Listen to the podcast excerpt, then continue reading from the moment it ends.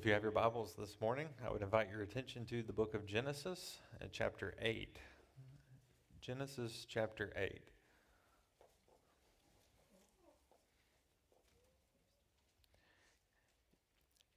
As we continue our sermon series through the book of Genesis, um, I'm reminded that last week we saw that God remembered Noah, that God had not forgotten Noah. As he was drifting in the ark atop the floodwaters, God remembered his covenant with Noah and acted graciously upon it, delivering him out of the ark safely. But now, as we come to the conclusion of Genesis chapter 8, we find that not only has God not forgotten Noah, but Noah has not forgotten God. For as he embarks from the ark, disembarks from the ark, there must have been a thousand things that he was thinking needed to be done. His to do list must have been a thousand miles long. But at the close of Genesis 8, Noah's priority is to worship the Lord his God. He builds an altar and worships the Lord. And so if you have found your place to Genesis chapter 8, I would invite you to stand with me as we read God's word together.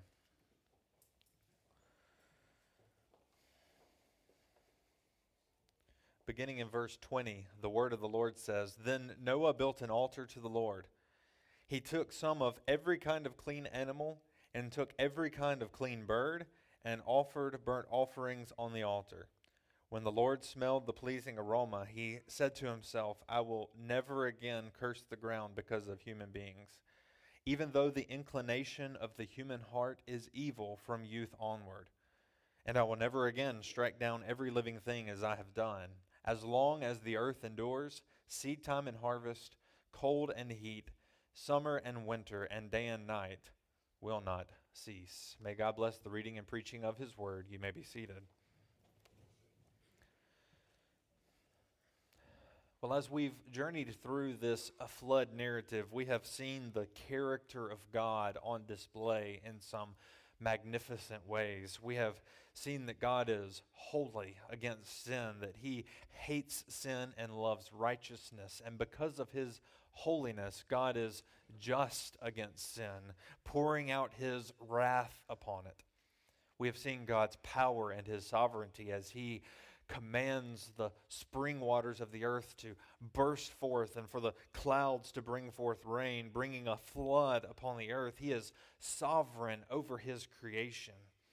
We have seen his majestic greatness in that through his through bringing this flood, God has decreated, uncreated the earth, bringing it back almost to its original form in the beginning, and now recreating it, establishing Noah as a second Adam. We have seen God's faithfulness as he has entered into that covenant promise to Noah, and he has maintained his steadfast love towards Noah. He has remembered Noah and maintained his covenant faithfulness towards Noah. And as Noah now disembarks from the ark, surely he is marveling at what God has done around him. The, as he beholds the devastation that has been brought upon the earth, and he marvels at the mercy that God has shown to his family, surely he recognizes that this God demands our obedience. And that's what Noah was known for. He obeys the Lord. He is a man who is righteous. He walks blamelessly before his contemporaries. But Noah also rightly recognizes that such a God of tremendous power and of greatness demands our worship. You see, it's significant that Noah's first act upon exiting the ark is to build an altar and worship the Lord. Just as God had remembered Noah and acted in covenant faithfulness, so now Noah remembers the Lord and acts in sacrificial worship to him. If you remember last week, we saw that God remembered Noah and acted upon his remembering of Noah, acted in covenant faithfulness by sovereignly causing the waters to cease after God had accomplished his purposes in the world through it. He gave Noah a sign of his faithfulness and then ultimately gave Noah his word to disembark from the ark. And now Noah worships by offering a sacrifice to the Lord. He has experienced God's covenant faithfulness and he responds in worship. And such should be the response of all who have experienced God's covenant faithfulness. We should respond with Noah in true and sincere worship at what the Lord God has done in our lives. And yet, at times, we find ourselves distracted from worship. It would have been easy, tempting for Noah to be thinking of all the things that he had going on. In fact, he's starting from square one completely from scratch. He has absolutely nothing. And I imagine on the final days on the ark, Noah is thinking to himself, I, have got to start a fire. I've got to build shelter. I've got to have food and water and clothing. I've got to have all of these things. But the first thing that Noah does is worship. He builds an altar to the Lord and sacrifices upon it and worships, giving thanks and pleading for atonement. You see, worship holds preeminence for Noah over all other activities in his life. So the question comes before us then how often is worship a priority for us? I don't mean only on the Lord's Day as we gather with the saints to worship, though that's a part of what I mean. But the Christian life is a life of worship, of private worship, and of public worship. Our total lives are marked by the worship of the Lord our God. Every act that we do and every word that we speak is, to some degree, ought to be worshipful to the Lord. We have as Noah did, observed the character and greatness of God. We have received his word and experienced his saving grace through his covenant faithfulness. Ought we not to acknowledge his worthiness by our worship?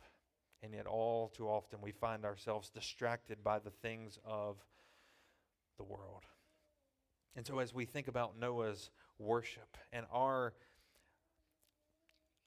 our need to join in worship with him. We want to consider the nature of Noah's worship in verse 20.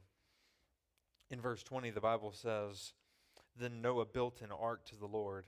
He took some of every kind of clean animal and every kind of clean bird and offered burnt offering on the altar. You see, Noah's priority here was worship.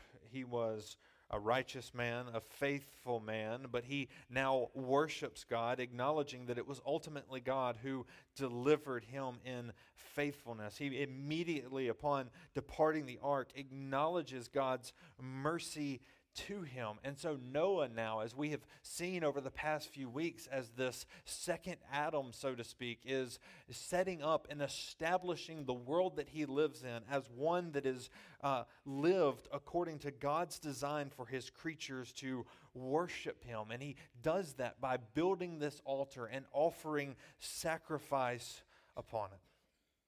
And he approaches God through animal sacrifice. Now, why does Noah do this? Why does he offer an animal sacrifice upon the altar? Well, think all the way back to Genesis chapter 3. In Genesis chapter 3, upon the sin of Adam and Eve and their transgression against God's law, God uh, reconciles them to himself and restores their alienation from himself by slaying animals and making clothing from skins for the man and his wife. God clothes them, secures them, reconciles them back to himself by offering this sacrifice. In the same way, we see in Genesis chapter 4 that in the course of time, Cain presented some of the land's produce as an offering to the Lord, but Abel also presented an offering, and that offering was of the firstborn of his flock. And we read there in Genesis 4 that the Lord had regard for Abel and his offering, but he did not have regard for Cain and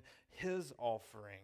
And the Lord asked him the question then Cain, if you do what is right, will you not be accepted? And so we see, beginning with Adam and then in Abel, that the godly are marked by offering a sacrifice not of their works, not of the fruit of their labor, but offering an animal sacrifice as a substitutionary atonement, that by the shedding of that blood and by the slaying of that animal, they might be reconciled back to God. And from Adam and Abel, and then through the line of Seth, we read in Genesis chapter 5 that there is a people that began to call upon the name of the Lord. And from Seth all the way through Lamech down to Noah, this was passed on.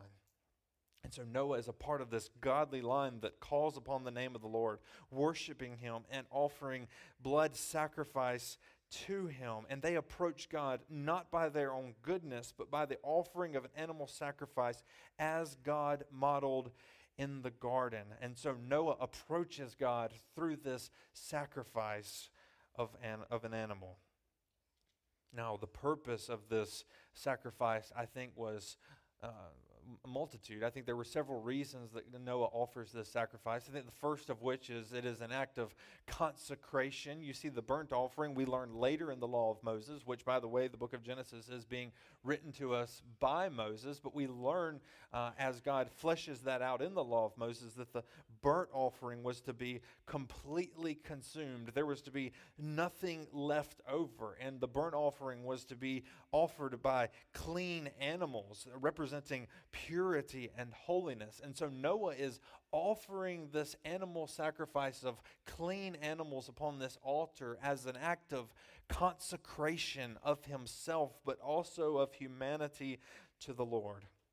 You see, this is a commitment that he is setting himself apart to the Lord and that he is setting the entire human race apart to the Lord. He is offering these consecrated, pure, holy animals representing his offering of himself to God, consecrating, setting himself apart.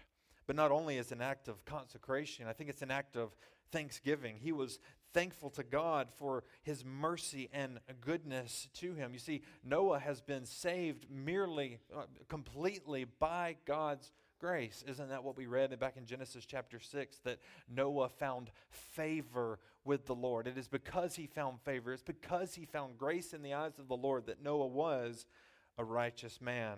He has been saved by grace. He was delivered from the judgment. God commanded Noah to build an ark, and through the building of that ark, by faith, Noah was delivered from judgment. And then God institutes his covenant promise to Noah, making his covenant with him, and God remembered Noah. You see, everything that Noah has now had come from God, and Noah acknowledges this by giving of the animals that he had in sacrifice to God. He doesn't give begrudgingly, though it might have been tempting for Noah to say, Lord, these are the only clean animals we have. Maybe we need to let them multiply for a little while before we begin this process of offering. But in faith, Noah offers a sacrifice to God in thanksgiving for what God has done for him. And so this is an act of consecration. It's an act of thanksgiving, but primarily and ultimately, this is an act of atonement. This offering is an atoning sacrifice, like Adam and like Abel and Seth and Lamech before him. Noah offers a sacrifice to God to atone for his sins. He, he recognizes that he has a sin problem. Though he has found grace in the eyes of the Lord, and though he's marked off as a righteous man, blameless among his contemporaries, he recognizes that his heart is the same heart that God condemned back in Genesis chapter 6 when he says the intentions of the human heart are evil continually. And so Noah recognizes his own sinfulness and he also recognizes God's judgment against that sin. God has just destroyed the world by a flood of judgment upon this wickedness. And Noah acknowledges from the outset that that same sin that warranted the judgment of God resides in his own heart and soul. And so he seeks to escape the wrath of God again against his own sin by offering an appropriate sacrifice. The very first thing that he does upon disembarking from the ark is offer this sacrifice to appease the wrath of God and to atone for his own sin. This worshipful act of Noah is centered upon a redemptive sacrifice. And so, this atoning sacrifice does two things for Noah. It takes away the guilt of his sin. Noah recognizes, himself to be a sinner. And so, this atoning sacrifice takes away the guilt of his sin through the payment of a penalty or an offering of atonement. Noah knew that his uh, personal guilt needed to be taken away, and he also knew what was written down centuries, millennia later that without the shedding of blood, there is no forgiveness of sins. But not only that, not only does it take away his guilt, it turns aside the wrath of God. It appeases his judgment. It appeases God's wrath. You see, Noah has just witnessed the wrath of God in a very tangible, realistic way. He has seen God flood the earth to destroy the sin that resides in his very heart. He's witnessed God's wrath, and he feared God's wrath would come against him, and he knew that God's wrath must be turned away. It must be appeased. It must be propitiated. And Noah knew that it would only be a matter of time before sin reared its ugly head within his own life or within the life of his offspring. And so he offers a sacrifice. God doesn't flood the earth in this sense to start over. There's still sinners coming out the other side of the ark. Noah is not innocent in the way that Adam was innocent. And so sin still exists in the world, and there was not yet this guarantee that God would flood the earth again. And so Noah offers sacrifice to turn aside God's wrath. Noah is doing what has been passed down to him generation after generation. God instituted this principle in the garden, and the godly line has passed it down generation after generation that through the shedding of blood, through the slaying of an animal, God's wrath against sin is appeased, propitiated, and our sin can be imputed to that animal, to that sacrifice. And, God, and we can be atoned for, we can be reconciled back to God. And so Noah kills these animals for his own sin to appease the wrath of God. He doesn't come like Cain, offering the works of his hands. He doesn't offer to God what he has done, but by faith he brings that which God has promised to accept an animal sacrifice, which propitiates, atones for, appeases the wrath of God. Well, it is no wonder then that the New Testament speaks of Christ Jesus in this same way. We read in Romans chapter 3 that all have sinned and fallen short of the glory of God and are justified by his grace as a gift through the redemption that is in Christ Jesus, whom God put forward as a propitiation by his blood to be received by faith. And so, this sacrifice that Noah offers points us forward into the future as he looks in faith to that promised seed that was promised by God in Genesis chapter 3 that there would be one who would come and crush the head of the serpent once and for all and would redeem the seed of the woman for all time. This sacrifice that Noah offers is in hope and in faith that there is one to come who will redeem him from his sins. And Paul rightly recognizes that that one, that seed of the woman promises in Genesis 3, is none other than Christ Jesus himself. He is the one who offered not the blood of bulls and goats, but offered his own blood as an atoning sacrifice to take away our guilt and to appease the wrath of God on our behalf. He is our atoning sacrifice. And Noah does this in another way that speaks to us of Christ. You see, this sacrifice is not the only thing in this text that speaks to us of the Lord Jesus, but the way that Noah offers this as a representative of the entire humanity. He offers this sacrifice as a second Adam, a mediator for the entire human race. Certainly, his family is gathered around him as he offers this sacrifice upon the altar, and he functions as a priest and a mediator between God and sinful humanity. And in doing so, he points us to the one true and perfect mediator that Paul writes in 1 Timothy 2 there is one God and one mediator between God and mankind, the man Christ Jesus, who gave himself as a ransom for all, a testimony at the proper time.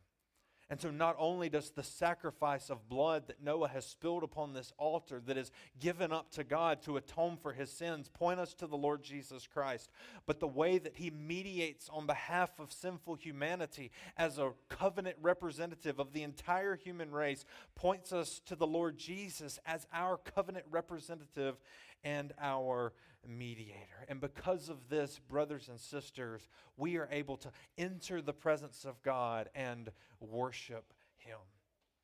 You see, Noah's worship is redemptive in nature. He doesn't enter by the works of his hands. He doesn't enter by his own ability. He enters by the sacrifice of another and worships the Lord his God because of the blood of Christ. Noah enters into the presence of God and worships him. Therefore, like Noah, we can enter the presence of God and worship him. Oh, but brothers and sisters, the dire warning of this text is that because Christ has secured us access to God, let us not put anything before the worship of Him. Let us not allow things to pull us away. Let us not allow things to distract us from the worship of God. How many things become priorities in life above the worship of God? We get so distracted and caught up in the things of the world that we fail to stop and worship God and thank Him for what He has done for us in Christ Jesus even simpler than that. How often do we allow things to pull us away from worship on the Lord's Day, the day that He has set aside for us to worship Him and to praise His name as a gathered people in the name of Christ? Oh, may worship of God be a priority for us. And not only do we gather to worship him on the Lord's day, but daily we offer ourselves as a act of worship to God. Paul writes in Romans 12 that in view of the mercies of God, I urge you to present your bodies as a living sacrifice, holy and pleasing to God. This is your true worship brothers and sisters, God has given all to us in Christ Jesus. We sang of that just a few moments ago that in Christ Jesus there is nothing more now for heaven to give. He has given all to us in Christ Jesus, and now He asks us in return to give ourselves to Him as a living sacrifice, holy and pleasing to Him. Our lives and the way that we live are, is daily an act of worship to God. And so, brothers and sisters, let us, like Noah, consecrate ourselves, set ourselves apart to the worship of God. Let us thank God for what He has given to us. But more than anything, let us approach God only through the atoning work of Christ Jesus. Our worship must be redemptive.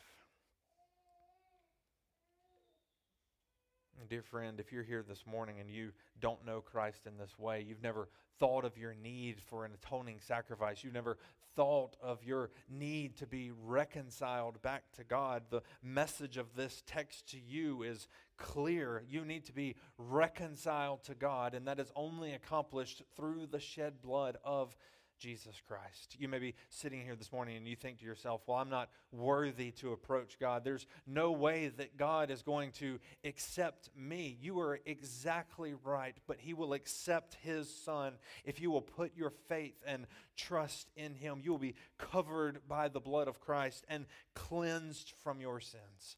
But if you're here this morning and you're thinking to yourself that I don't need Jesus, God will accept me for who I am. I'm a pretty good person. After all, I do some good things in the world. Surely God is going to accept me. He certainly will not. As surely as He rejected the offering of Cain, He will reject your offering as well. Only through faith in the sacrifice offered once for all time for sin can you be made right with God. You cannot offer the works of your hands. You cannot offer your goodness. You cannot approach God in worship apart from a mediator. You can only approach God in and through the person and work of Christ Jesus. And so, if you will turn from your sin and believe upon Christ, you will be saved and reconciled back to God. Well, as we consider Noah's worship, it is important that we also consider how God responds to Noah's worship. How does God respond to this sacrifice that Noah has offered to God? Look with me at verse 21. When the Lord smelled the pleasing aroma, he said to himself, I will never again curse the ground because of human beings, even though the inclination of the human heart is evil from youth onward, and I will never again strike down every living thing as I have done. You see, we read here in verse 21 that the Lord accepts his sacrifice. He smells the aroma that is arising from the altar. And as he smells this aroma, it is pleasing to the Lord. And the Lord promises never again to curse the ground because of human beings. Now, we want to acknowledge here, just as we did back in Genesis 2, as God breathes into Adam the breath of life, so here we have God breathing in the sweet smelling aroma of this sacrifice. This is. Uh, what is called an anthropomorphism. This is attributing human like language to God. God doesn't have nostrils like we do, nor does he breathe in and smell like we do. Yet, this is an acknowledgement that God has accepted Noah's offering. And it's interesting that that word for pleasing there has, is, shares the same root in the Hebrew as the name Noah. If you remember back to Genesis chapter 5, verse 29, Lamech names his son Noah in hopes that he will bring relief from the curse of the ground, that he will bring rest from the curse that they are experiencing. And so this word for pleasing here is implies it's a rest inducing aroma. And so, just as Noah is named Noah in hopes of rest, so we see here that this offered sacrifice rests, so to speak, the wrath of God. God's wrath is appeased, it finds rest in this sacrifice. And so, while the odor of burning flesh may not be pleasing to us, God's wrath is turned aside by the smoke that goes up from this offering. And God resolves never to destroy the world by a flood again. Look with me at verse 21 again. I will never, he says, I will never again curse the ground because of human beings, even though the inclination of the human heart is evil from youth onward. And so, as Noah, uh, what a wonderful promise, what a, a wonderful sign to Noah that as he perhaps wonders, will God flood the world again? God promises never again. You see, God has shown his wrath. He has shown his justice against sin. Uh, and he was determined to show that judgment against sin. But now that he has, God resolves never again to destroy the world in this way. And God resolves within himself. As he speaks to himself, we hear the inner Trinitarian conversation that occurs here that the wrath of God is satisfied and the judgment of God against sin has been shown. But why would God now forbear this judgment? Why will He never again pour out His wrath? Why will He never again flood the earth? It is because of His mercy upon sinners. Isn't that what the text says? I will never again flood the earth because the inclinations of the human heart are evil from youth onward. This is the very reason that God wrought the flood upon the earth to begin with. Back in Genesis chapter 6, we read there that the Lord saw that human wickedness was widespread on the earth, and every inclination of the human mind was nothing but evil all the time. Therefore, the Lord regretted that he had made man upon the earth. God destroyed the earth because of the sinfulness of man. And now God, in compassion, recognizes that the same sin that brought him to destroy the earth to begin with is the same sin that resides in man continually from youth onward. It is an act of mercy to God. The very sin that resides in us is the reason that God promises never again to flood the earth.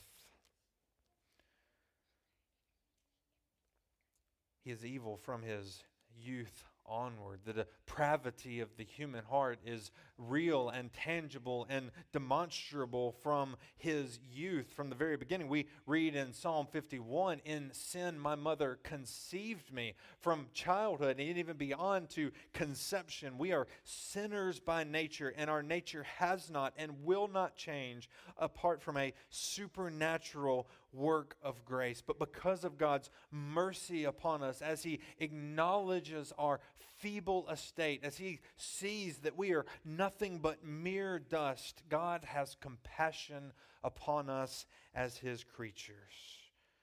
You see, it is God alone ultimately who knows the depth of depravity in the human heart. That's why Jeremiah says in Jeremiah 17, the heart is more deceitful than anything else and incurable. Who can understand it?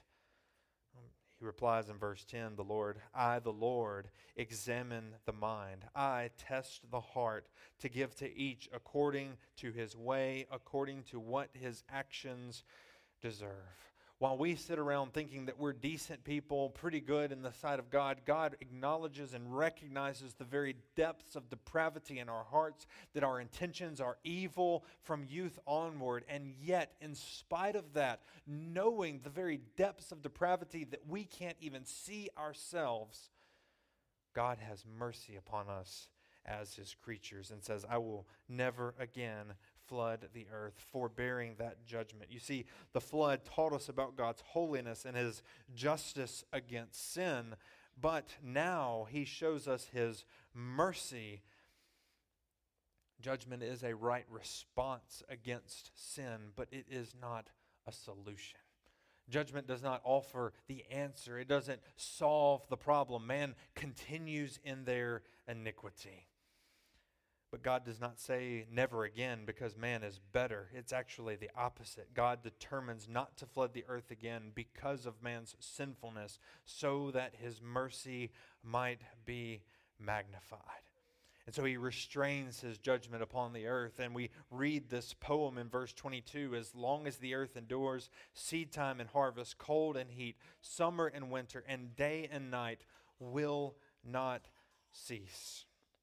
We see this cycle of agriculture um, as human sustenance is continued to be given by God, seed time and harvest, cold and heat. The seasons will continue. God is going to keep creation in its order year after year, and these cycles of day and night that are necessary for human existence will continue by the mercy of God in His common grace to man. He will continue as long as the earth endures to cause it to rain upon the just and the unjust, and cause his sun to rise on the evil and the good. This is undeserved mercy. This is God's kindness to humanity because He has shown His justice against sin, and now He is showing us His mercy. But we must know and recognize that this is not perpetual, but that it will eventually come to an end. It says, as long as the earth endures. You see, this phrase, while the earth endures, indicates that there is that this will not continue forever. God promises not to judge the earth by water, but there will be a final day of judgment when God brings his creation to an end and will in, in, inaugurate a new creation. Peter speaks of this in 2 Peter 3 when he says, Through these words, through these the world of that time perished when it was flooded. By the same word, the present heavens and earth are stored up for fire, being kept for the day of judgment and destruction of the ungodly. God flooded his world and judged it, and now it is being kept for judgment and the destruction of the ungodly being stored up by fire. There is coming a final day when God will purify his creation from sin completely and in totality. And he will then show his justice and he will show his grace to those who are in Christ Jesus. And, dear Christian, on that final day, the only thing that will matter is what we have done for Christ. The only thing that will matter is how, how we have worshiped Him with our lives and with our words and with our deeds and with our actions. The only thing that will matter is our lives of holiness and our lives of faith as we have consecrated ourselves to the Lord and done all to the glory of God. It will not matter what we have or what we have achieved secularly. All that will matter is Christ. All that will matter is what we have done in honor of Him. And so, dear Christian, we draw near to God and we worship His name because we have the promise of deliverance on that last day. I'm reminded of 1 Thessalonians 1, where the apostle calls Jesus the one who rescues us from the wrath to come because we have hope in Christ Jesus, because we have hope of deliverance from the coming wrath in which the earth is, uh, is stored up for judgment on that last day, because we have hope in Christ Jesus, we worship Him and we live for Him. And we have the promise that because we are in Christ Jesus, He will never again turn His wrath upon us mirrored in these words, never again, are the final words of Jesus upon the cross of Calvary as he draws his final breath. Do you remember his final words? He says, It is finished.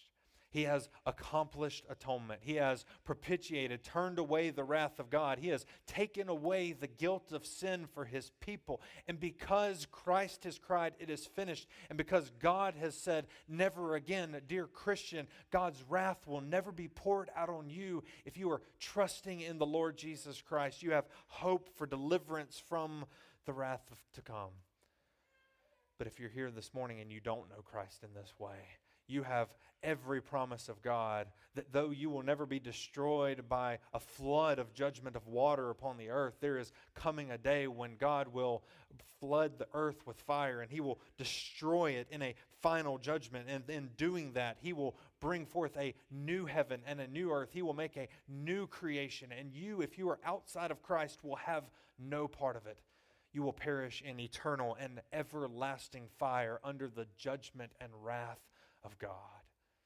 But there is salvation for you. There is hope in Christ Jesus to be redeemed and delivered and rescued from the wrath to come. If you will repent of your sins and turn to Christ Jesus today, you will be rescued from the coming judgment of God. And so, as we close this morning and think about uh, the implications of this text, we have seen the character of God in so many tremendous ways. And I think this text, above all, highlights God's mercy to us as sinful people. We are sinful people who dwell among a sinful people, and we have sinful, unclean lips. And yet, God in Christ Jesus has reconciled us back to Himself and made us who were aliens near to Him so that we might worship His name. And so we who have experienced God's covenant faithful respond in worship because his wrath has been turned away from us in Christ Jesus. And such is why we gather today. Such is why the church exists. And such is the message that we as a congregation take to a lost and dying world around us. And so let us go to him in prayer to that end. Oh God, we come before you thanking you for Christ, thanking you that he is our atoning sacrifice, the only atoning sacrifice.